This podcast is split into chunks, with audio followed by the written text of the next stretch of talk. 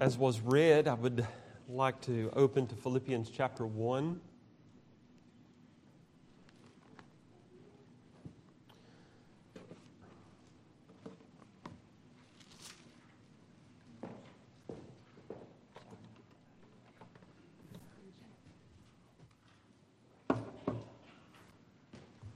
So, Paul's letter to the Philippians opens with a prayer. The first eight verses are Paul's prayer in which he expresses thanksgiving, followed by petitions in verses 9 through 11. And the particular portion of Paul's prayer that I want us to focus on is found in verses 5 and 6, where Paul is thanking God for the fellowship in the gospel that he experiences with the saints at Philippi. So I want to think of that uh, expression, fellowship in the gospel. So the word fellowship, from the original word koinonia, it can have several different nuances based upon the context. Here, I believe Paul is particularly thanking God for the Philippians' partnership in the advancement of the gospel.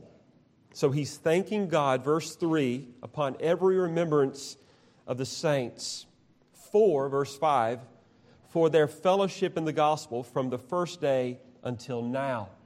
So the focus of his thanksgiving and, and much of this letter is to express his deep appreciation to God for their partnership, their fellowship their financial support, their prayers on behalf of his ministry so that the gospel might go forward. So, verse 5 captures what he is thankful for. And then, verse 6, we find the basis for their fellowship in the gospel, and that is the work of God. So, that's the two points I want us to observe this morning uh, thanksgiving for fellowship in the gospel and God's work that makes fellowship in the gospel um, a reality. Before we jump in into those two points, we first must understand again, we must remind ourselves of what the gospel is. In order to have fellowship in the gospel, we must know what the gospel is. The gospel is the good news. It's the good news of salvation that has come to us that have placed our faith in Christ. It is the, the, the work of God in Christ to redeem us so that we might be forgiven, that we might be justified before God, reconciled to God.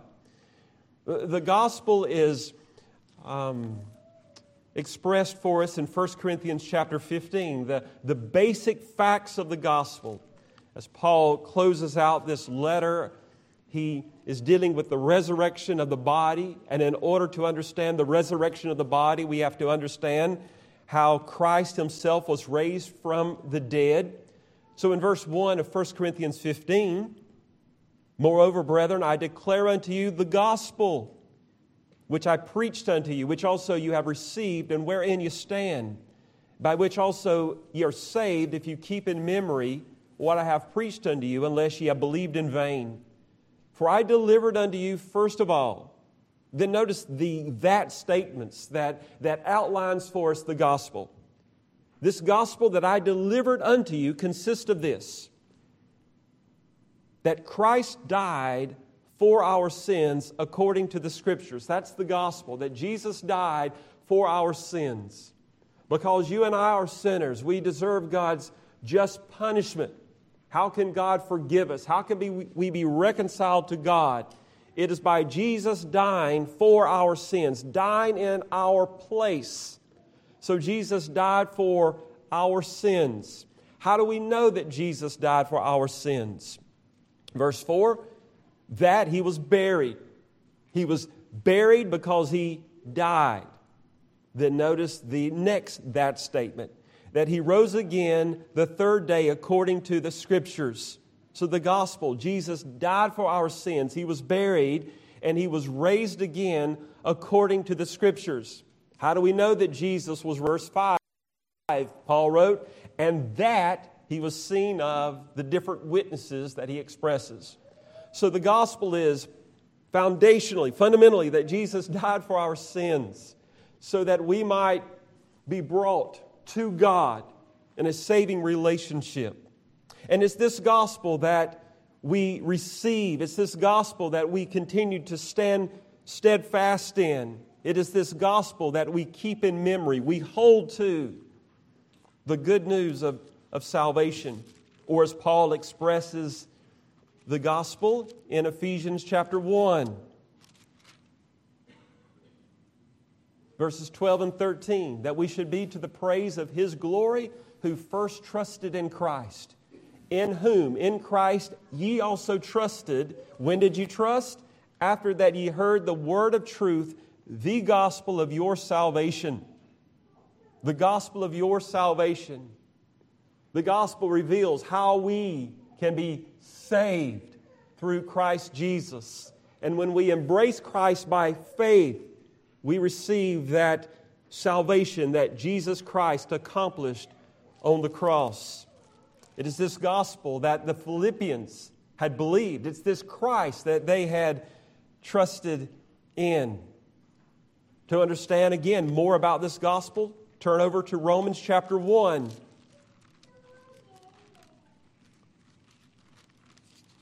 Observe how Paul begins the letter to the saints at Rome.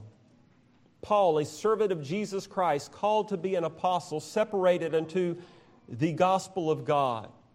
It's the gospel of our salvation because it's the gospel of God. It's the gospel of God because the gospel originates with God. The gospel comes from God. It is by divine revelation. You and I did not discover how we can be saved through creation. It's not because of some um, uh, philosophical um, um, investigation that we've made. The gospel is of God because God has revealed. And it's the gospel of God because it's about God. It originates with God and it's about God.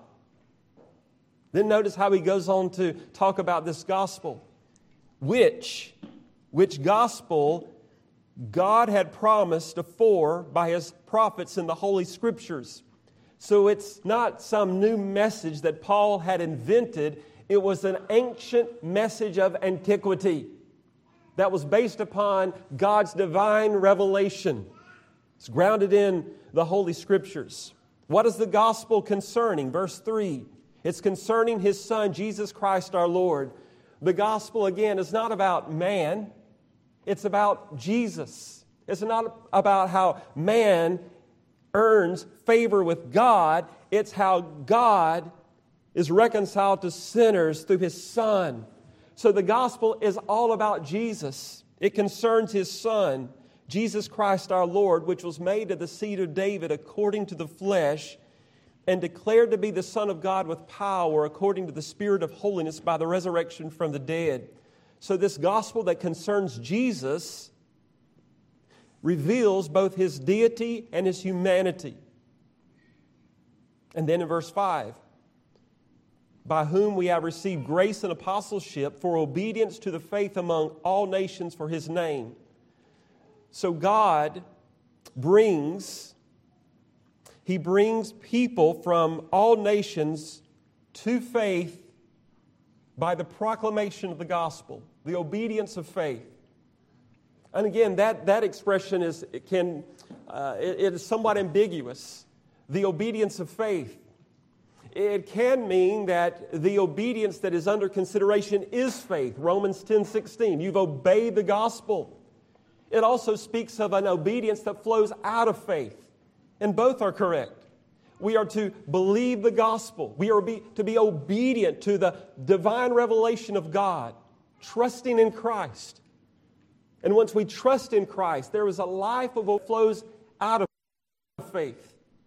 And what is the great purpose of proclaiming this gospel so that the nations become obedient to the faith? It is for His name. It is for the name of Christ, so that Christ is exalted, Christ is magnified, Christ is held in awe by peoples of the world. The gospel, the fellowship that is in the gospel. Romans 1:16, Paul goes on to express this about the gospel, for I'm not ashamed of the gospel of Christ.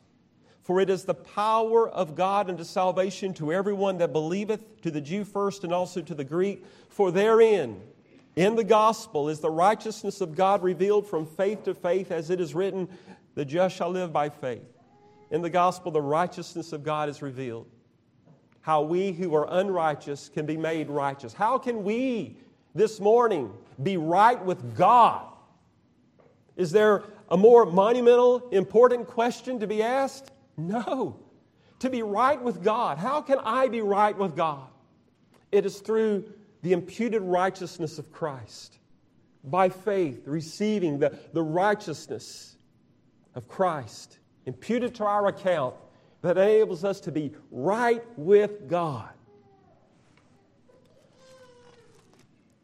So, Paul is thanking God for the fellowship that he has in the gospel with the Philippians. This gospel that they partnered with Paul in proclaiming. Now, this is important. It's important to be reminded and to understand that in order to receive value in participating in the spread of the gospel, we must first appropriate the gospel for ourselves. Wouldn't it be a, a great travesty and horror to be involved in some type of activity where the gospel is going forth and never having appropriated the gospel personally for salvation for ourselves? So, this gospel that God reveals, it's to be believed Jesus in Mark chapter 1, it is said of him that he came preaching that the kingdom of God was at hand, saying, Repent and believe the gospel. Trust in Christ for salvation. Believe the gospel. Colossians 2 6, the saints at Colossae had received the gospel. How about you this morning? Have you believed the gospel? Have you come to the place? Have you come to the end of yourself, seeing that you have no righteousness before God? recognizing that you have no way to merit God's favor, His, His goodness. You have no other way to be right with God other than placing your complete trust in Christ alone. The Philippians that Paul is writing to, they had fellowship, notice, in the gospel, in the sphere of the gospel, because they had believed the gospel. They had trusted in Christ. There was fellowship in the gospel, Paul writes, from the first day until now. So before they began to participate in the spread of the gospel, they first believed the gospel. Even as we go back to Acts chapter 16, where we heard read earlier, Paul is led by the Spirit of God to Philippi. And the banner of Christ now will be, will be raised in Macedonia, what we would know as Europe. And when Paul comes to, he joins a little prayer meeting outside of town. 1613. And on the Sabbath, we went out of the city by a riverside where prayer was wont, where it was normally made.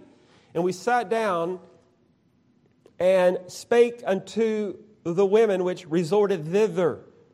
And a certain woman named Lydia, a seller of purple of the city of Thyatira, which worshiped God, heard us, whose heart the Lord opened, and she attended unto the things which were spoken of by Paul. And when she was baptized, so she believed the gospel, she believed in Christ. We know that because she was baptized. And she was, that was baptized because God was at work opening her heart. So here was this, this sweet little lady at a prayer meeting, and God saved her.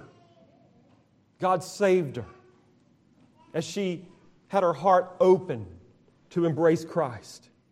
What, a, what an amazing beginning here we see of this church that's being planted by God. Think of the contrast between Lydia and the jailer that we read of later in the chapter. What a contrast. And this ought to be a great encouragement to all of us this morning to know that God saves all of us who are sinners in different contexts, with different backgrounds. Here's a jailer, here is a pagan, a very man.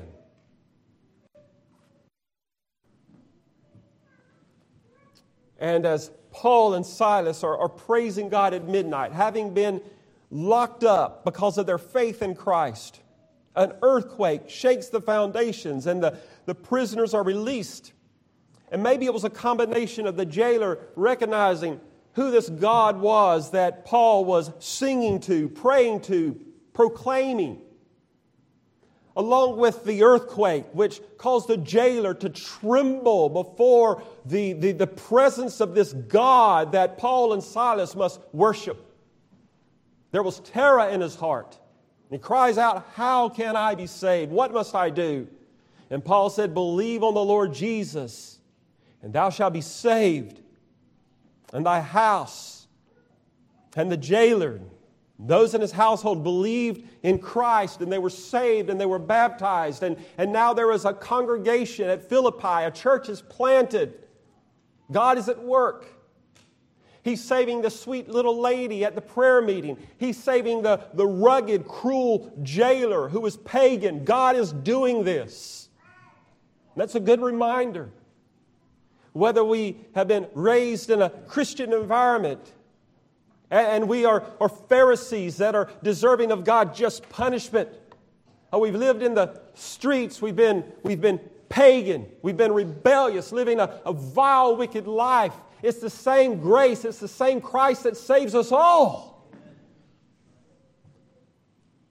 At this point in redemptive history, by the way, if you're wondering, well, she's worshiping with the with the coming of Christ, his death, burial, resurrection, with the ascension of the, um, uh, with, the, with the pouring out of the Holy Spirit, faith in Christ is, is necessary.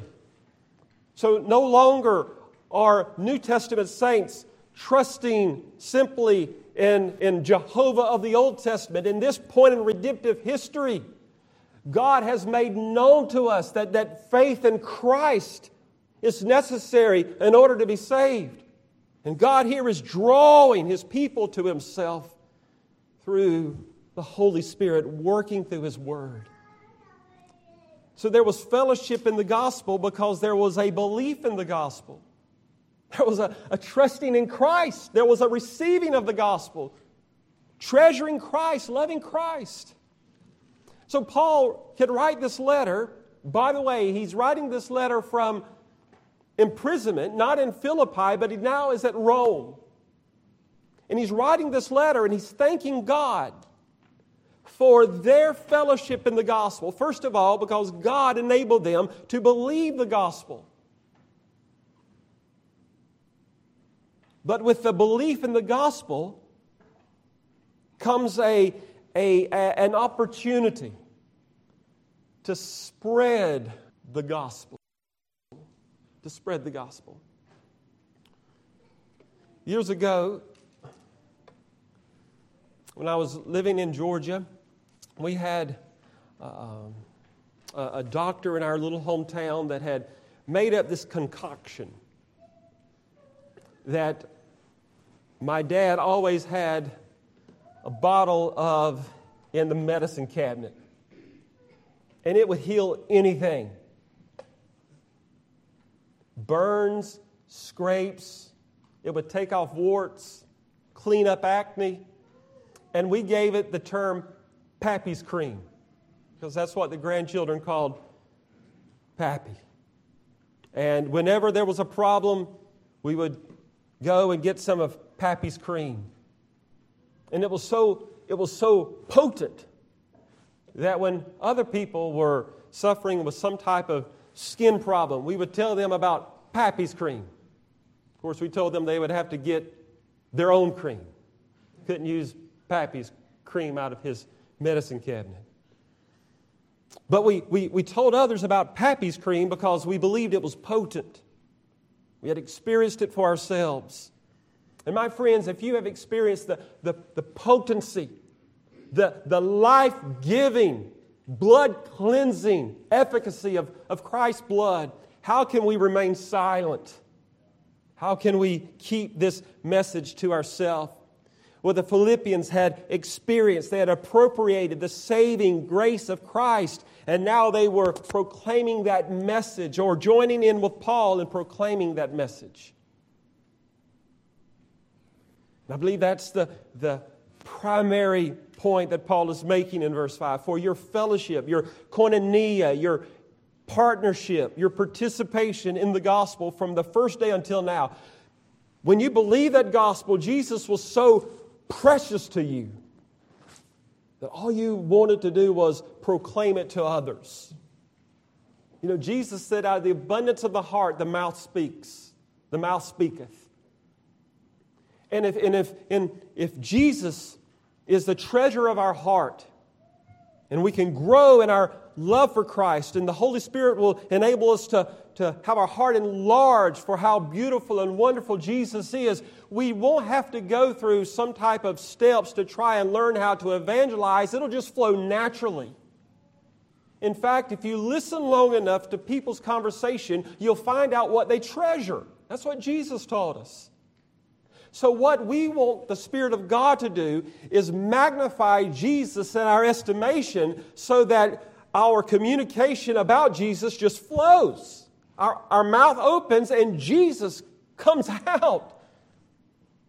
So the Philippians, from the, from the time of their conversion, they begin to participate in, in seeing this gospel advanced. Now, let me give you a couple of reasons why I believe that's what Paul has under consideration. If you turn over to Philippians 4, Paul, at the end of the letter, really gets to, um, to the point where he unpacks more, or at least a, a large reason why he was writing to the Philippians. So in verse 10, he says, I rejoiced in the Lord greatly that now at the last your care of me hath flourished again, wherein you were also careful, but you lacked opportunity. Verse 14, notwithstanding, you have well done that ye did communicate with my affliction. The root word there is koinonia, fellowship.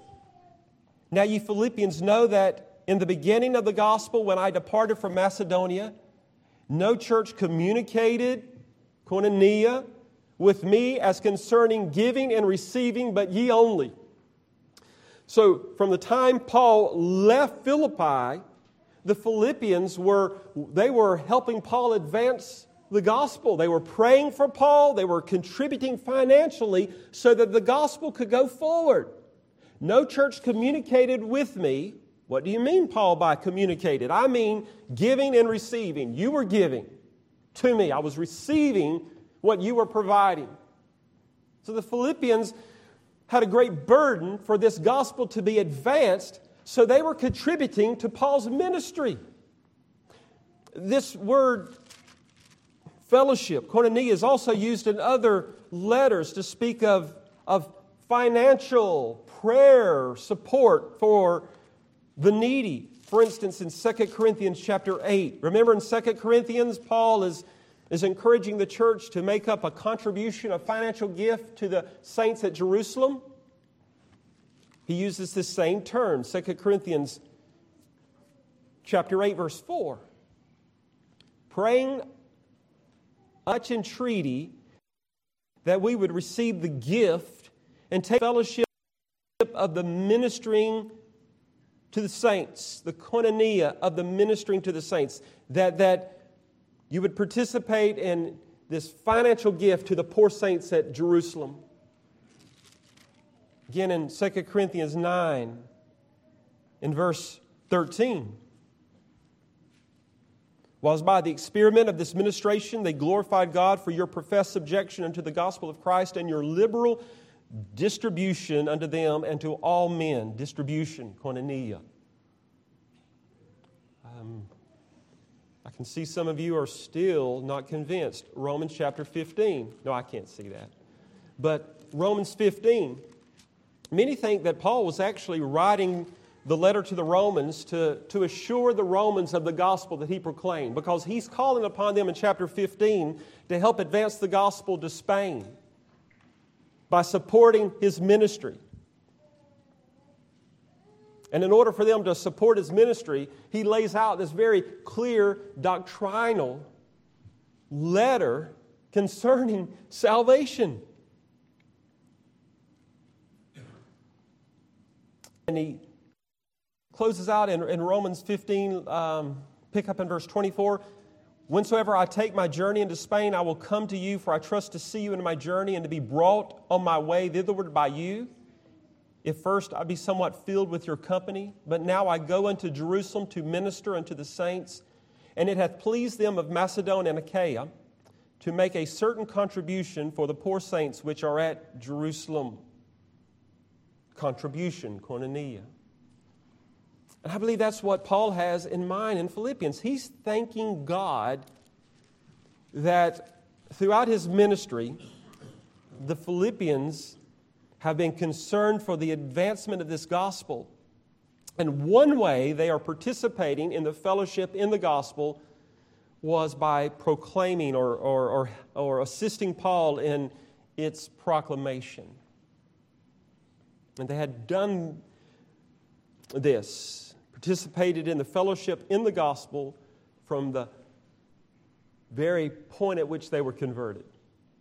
So you can understand why Paul is so thankful for them in, in Acts chapter 18, if you'll study the opening part of that chapter, Paul is, is, is um, making tents at Athens. But then some of his brothers show up from Macedonia, Philippi.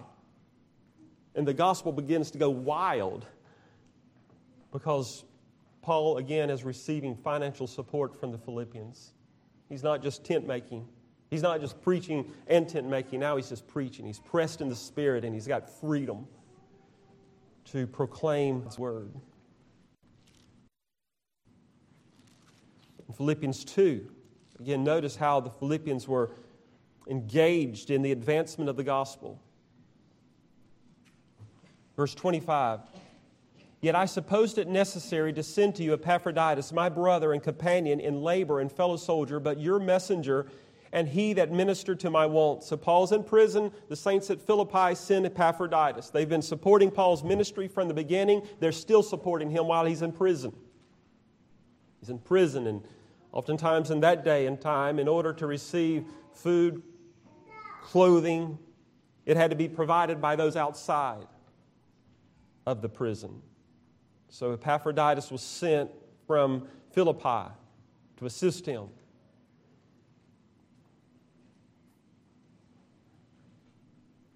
Verse 30 Because for the work of Christ he was nigh unto death, not regarding his life, your lack of service toward me.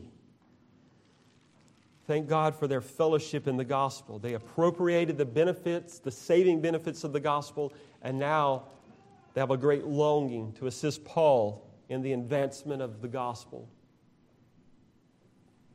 And then the second point, verse 6 God's work. God's work. The reason there was fellowship in the gospel is because ultimately of what God had and was doing. Being confident of this very thing. What are you confident of, Paul? That he which hath begun a good work in you until the day of Jesus Christ. Paul believes they're going to continue to participate in the advancement of the gospel, the spreading of the gospel, because of what God has and will do. And that's our confidence this morning, right? We have no confidence in the flesh. we, we, we, we must not have confidence in the flesh. We have confidence in God. That's a, that's a mark of spiritual um, circumcision, regeneration. Philippians 3. We have no confidence in the flesh, but rather we, we rejoice in Christ Jesus. We boast in Christ Jesus. We don't boast in self. So Paul is confident of this very thing that he, referring to God, that he which hath begun a good work in you. There's fellowship in the gospel because of what God has started in the Philippians. And to whatever degree that you and I are appropriating the benefits of Christ, saving uh, message and, and advancing that, it's, it's because of what God has done in us. I love the message of salvation, right? The study of salvation. Soteriology. It's, it's, it's, it's, it's very comprehensive. Because we could, and we have already referred to what Christ has done for us. He died for our sins. Jesus did side of us. That's justification. So we're not trusting in our own righteousness, right? To have a right standing with God. We're not saying, Here, God, here is my. Here is uh, some of the good works that I've done. I know it's mingled with a lot of sin and selfishness and all kinds of stuff, but you'll accept me, right? No, we, we are accepted with God completely because of what Christ has done, what He accomplished on the cross. But in order to receive the, the benefits of that saving work, God performs a work in us, regeneration, so that we can trust in Christ. Remember the, the, uh, the Passover lamb? The, the Israelites were delivered out of Egypt and saved from judgment because they, they killed a lamb and placed the blood on the doorpost. Trick question. So, was the blood on the doorpost sufficient to deliver them? I gave it away. Was the sacrificial lamb's death sufficient to, to, to deliver them from judgment? Yes and no. But the, the death of the lamb by itself was insufficient. Not because there was insufficiency in the lamb, it's because the, the, the, the blood had to be applied to the doorpost, okay? So Jesus dying 2,000 years ago will save no one until the blood of Christ is applied to the doorpost of your hearts. And that's what the Holy Spirit does. He washes us with the blood of Christ, the washing of regeneration. And this is when God performs the work in us. In Acts 16, the Lord opened Lydia's heart, and she attended to the words by Paul, the work that was begun in Lydia.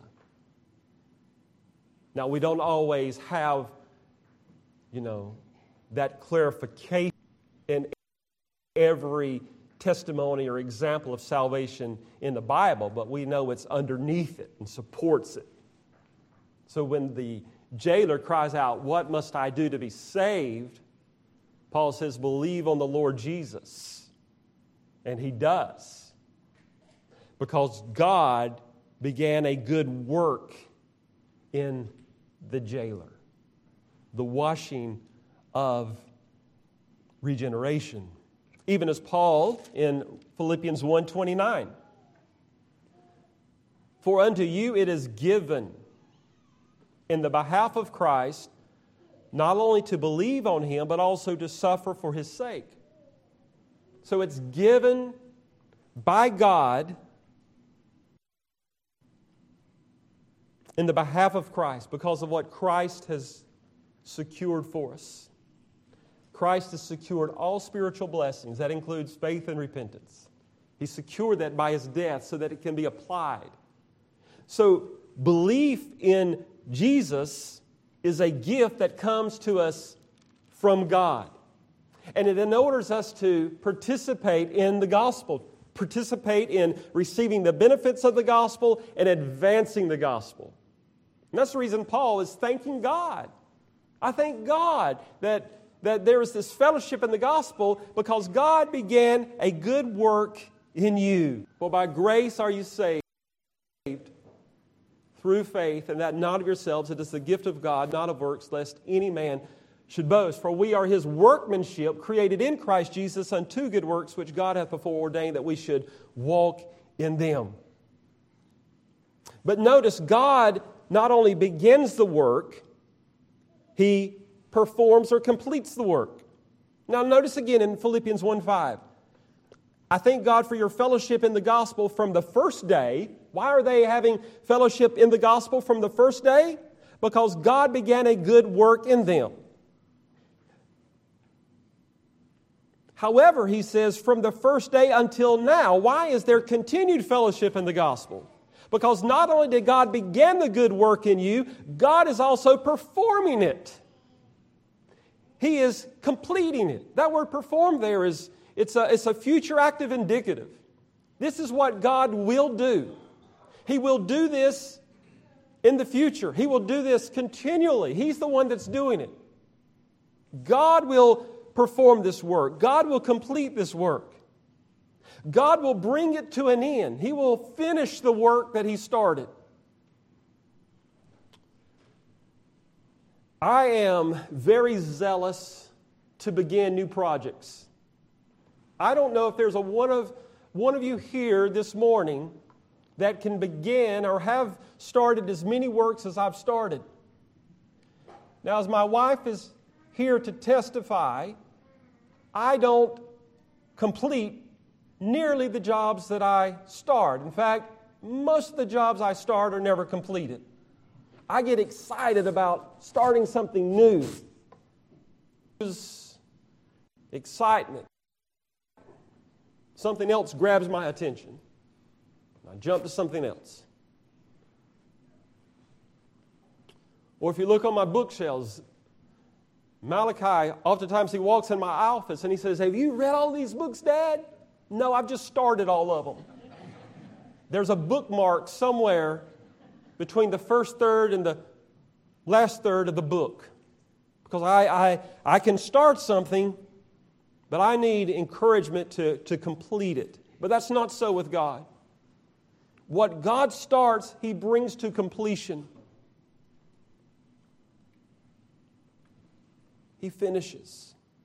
Because he's a God who works, who works till the very end. Think about this, this God who works.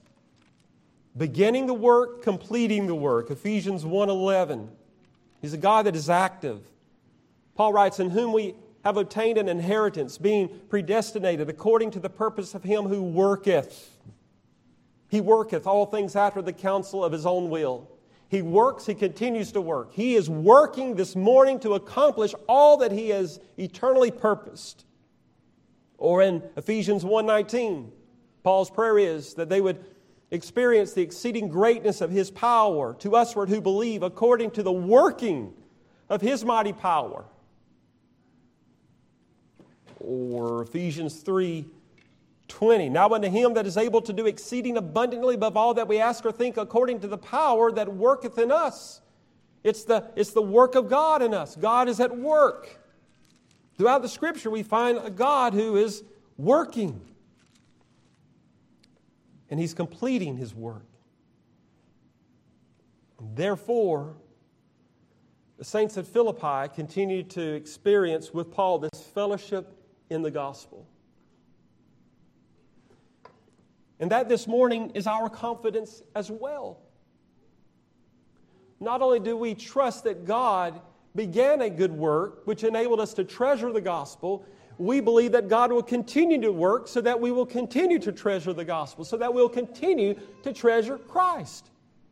Now, that doesn't mean that we're, that we're always way up on the mountaintop, does it? At least not for me.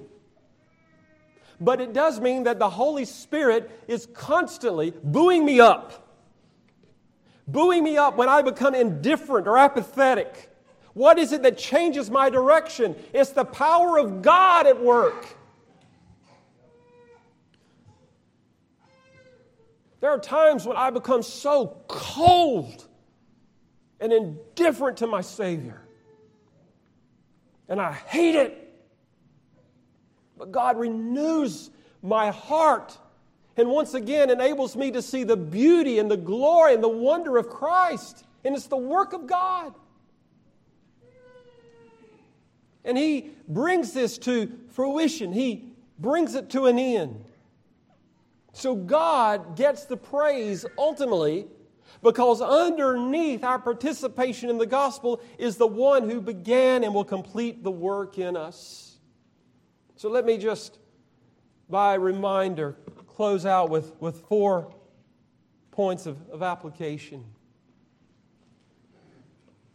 So, fellowship in the gospel, I reiterate, in order to be this participation in the advancement of the gospel, there must be a trust in Christ, a belief in the gospel, a continued belief in the gospel.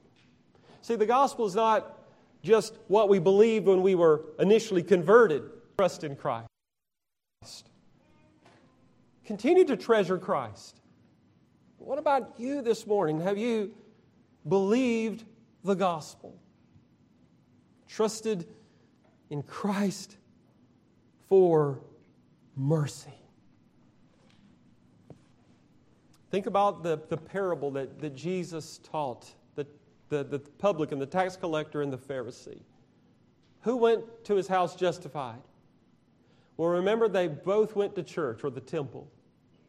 And the Pharisee stands up and he says, I thank you, God. And we say, Whoa, that's wonderful. He's, a, he's, he's one that deeply appreciates God. He's giving thanks to God. But listen closely to the content of his prayer. I thank you, God, that I tithe I fast twice a week. Wow, this man is religious. He's got it together.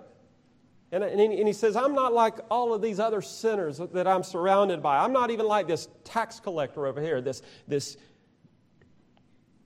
apostate in cahoots with Rome. And the tax collector, he just is smiting his breast, saying, God, be merciful to me, a sinner. Be propitious to me, a sinner. And Jesus said it's the, the, the tax collector, the publican, that went down to his house justified. It's amazing, isn't it? What God does. We would rejoice this morning to know that one or several of you went to your house justified. You came in condemned, and the Holy Spirit worked, and you trusted in Christ, you relied upon Christ, and the judge of heaven said, Justified, you're right with me. That's the reason people hate the message of grace. That's the reason lost people hate grace. You can't, you can't brag or boast in anything that you've done. God, can I somehow earn your favor? No. That's an abomination to try and earn my favor. When my son accomplished what he did by dying on the cross and bearing my wrath. So believe on the Lord and be saved. And then having believed in Christ, we want to see the advancement of the gospel. We want to see, we want to see the other sheep that Jesus spoke of brought in through the gospel. We want the, the name of Christ to be magnified and glorified. That's a big task, isn't it? We need the, the help of the Holy Spirit. The, the banner of, of Christ waving over Madison and Huntsville, Alabama. I mean, I think God can save Alabamians. I'm from Georgia, but I think He can. Thank God I'm not like these people from Alabama.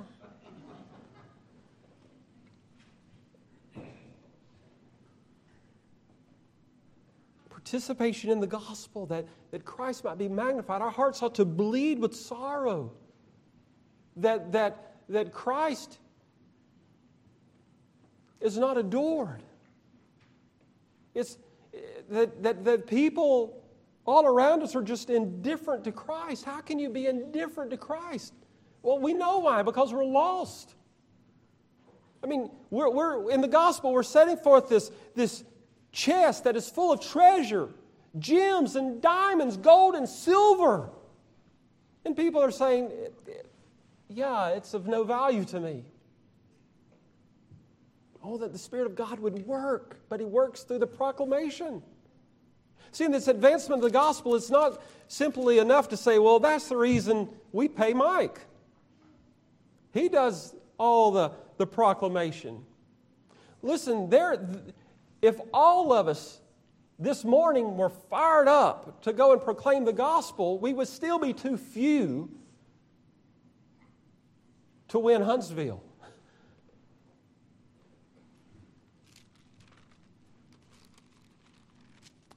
The Philippians were not simply helping Paul advance the gospel, participating in, in that grace, but Philippians 4, 2, and 3, they, they, were, they were joined in this fellowship by proclaiming the gospel.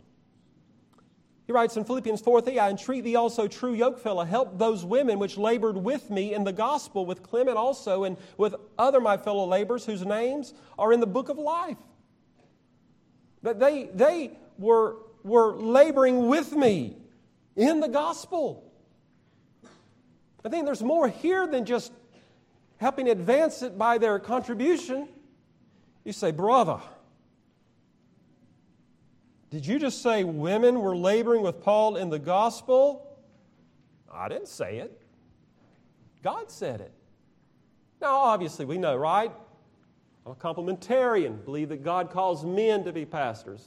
Yeah, that's a given. Yeah.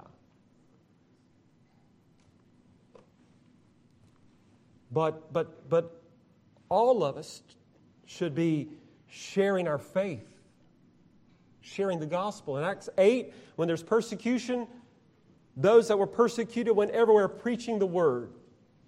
So I don't think everybody is a pastor. I don't think everybody is a missionary. I think those terms are abused. But I think all of us should be so wowed and enthralled with Christ that we're, we're taking the opportunity to share the gospel. In fact, the, the largest people group on the earth, really, that, that, that is unreached, just speaking in numbers, would be women and children. What, 75% of the world?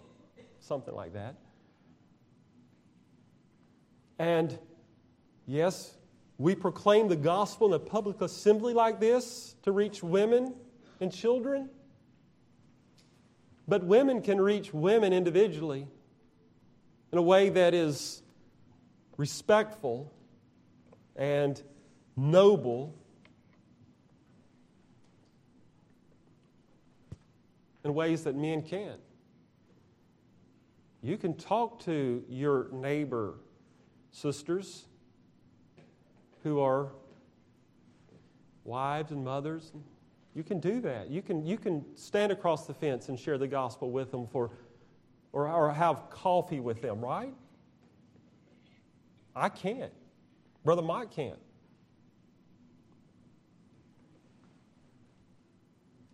So there's a way in which we are all involved in this gospel proclamation.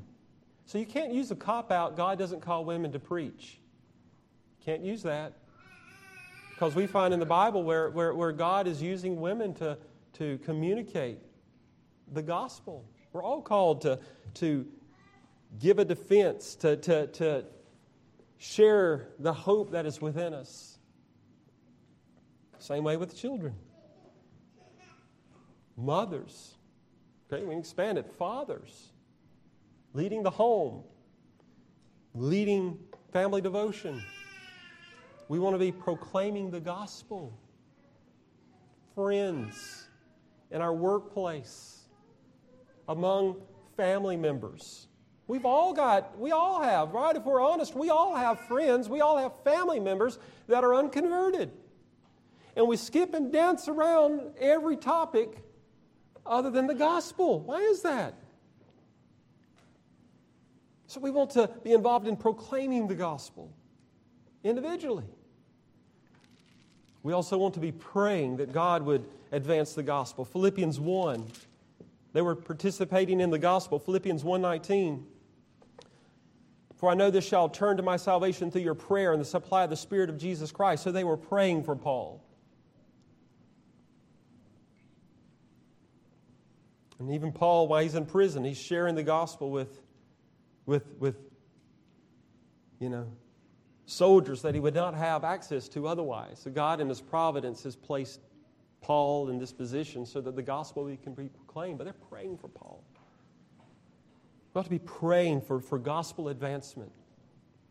I'm afraid what's happened sometimes that we who have seen the, the era of this radical, kind of extreme charisma, charismatics, we somehow have come to the place that we feel like the Holy Spirit, He's kind of like that, that uncle that embarrasses us. We don't want to talk about Him. Listen, our forefathers, they, they recognized the need, the necessity of the empowerment of the Holy Spirit. And so many of our lives and so many of our churches need to beg God for the outpouring of the Holy Spirit. So that we are praying, we are praying. My friends, pray the promises of God that the, the nations would be inherited by Christ. God Almighty has set His Son upon the holy hill of Zion and for his inheritance he has given the nations. Let us pray that that would come to fruition, realization in our day. Pray for that. Pray for the outpouring of the Holy Spirit, that Christ would be magnified, that Christ would be held in awe by all peoples. Is your God too small to do something like that? Brothers and sisters, we pray as if our God is so small. We pray like we're deists oftentimes. And I'm sorry to lump you in, but I think we're all, some degree, guilty of that. Just does a little bit here and there. What about pouring for the outpouring of the Holy Spirit that Jesus Christ has won for us? We're living in the age of the Holy Spirit. Ezekiel 36, Jeremiah 31, Joel chapter 2. We're living in the age where the Holy Spirit has been poured out and poured into His people, empowering us. And I'm afraid at least in my own experience, the reason I am paralyzed with cowardice is because the, the life and the power of the Holy Spirit is not flowing in my life. And it's because I'm not beseeching God on my knees for the power of the Holy Spirit. Because I know I am a little bitty man. Little bitty man. But I trust in the Spirit of God I can serve my Christ, and I can proclaim His gospel. So we need to pray, pray that the gospel would advance. There's no reason why this church should not be thinking of how you can expand your building. Isaiah 54. You know, God is saying, I'm going to, I'm going to expand my church, I'm going to expand my kingdom. Because the Holy Spirit is going to be poured out because of what Christ has done. Acts 2 Christ ascended back to heaven, and therefore the Holy Spirit has been poured out upon his people. Pray, pray that the Holy Spirit would empower us, that we would be full of the Holy Spirit. See, you read through the book of Acts, and there's this characteristic of God's people they're full of faith and they're full of the Holy Spirit. But there's also times in which they are filled with the Holy Spirit. So, this fullness of the Holy Spirit characterizes people that are, that are His. Acts 6, the deacons or the, the office of what would become deacon, those are men that are full of the Holy Spirit. But there are other times when there is this spontaneous filling of the Spirit, and men become something other than what they are, and they begin to proclaim the gospel in power. Mighty things happen. We need to be inflamed and empowered by the Spirit of God. Luke 11, Luke 11, Jesus said that we ought to pray for the Holy Spirit that, that we might receive, that we might be given the empowerment of the Spirit. Luke 11, we don't have the Spirit because we don't pray for Him.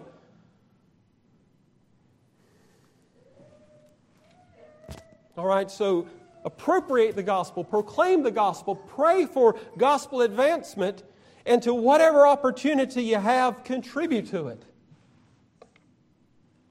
To help your pastors and help faithful men that are proclaiming the gospel near and far.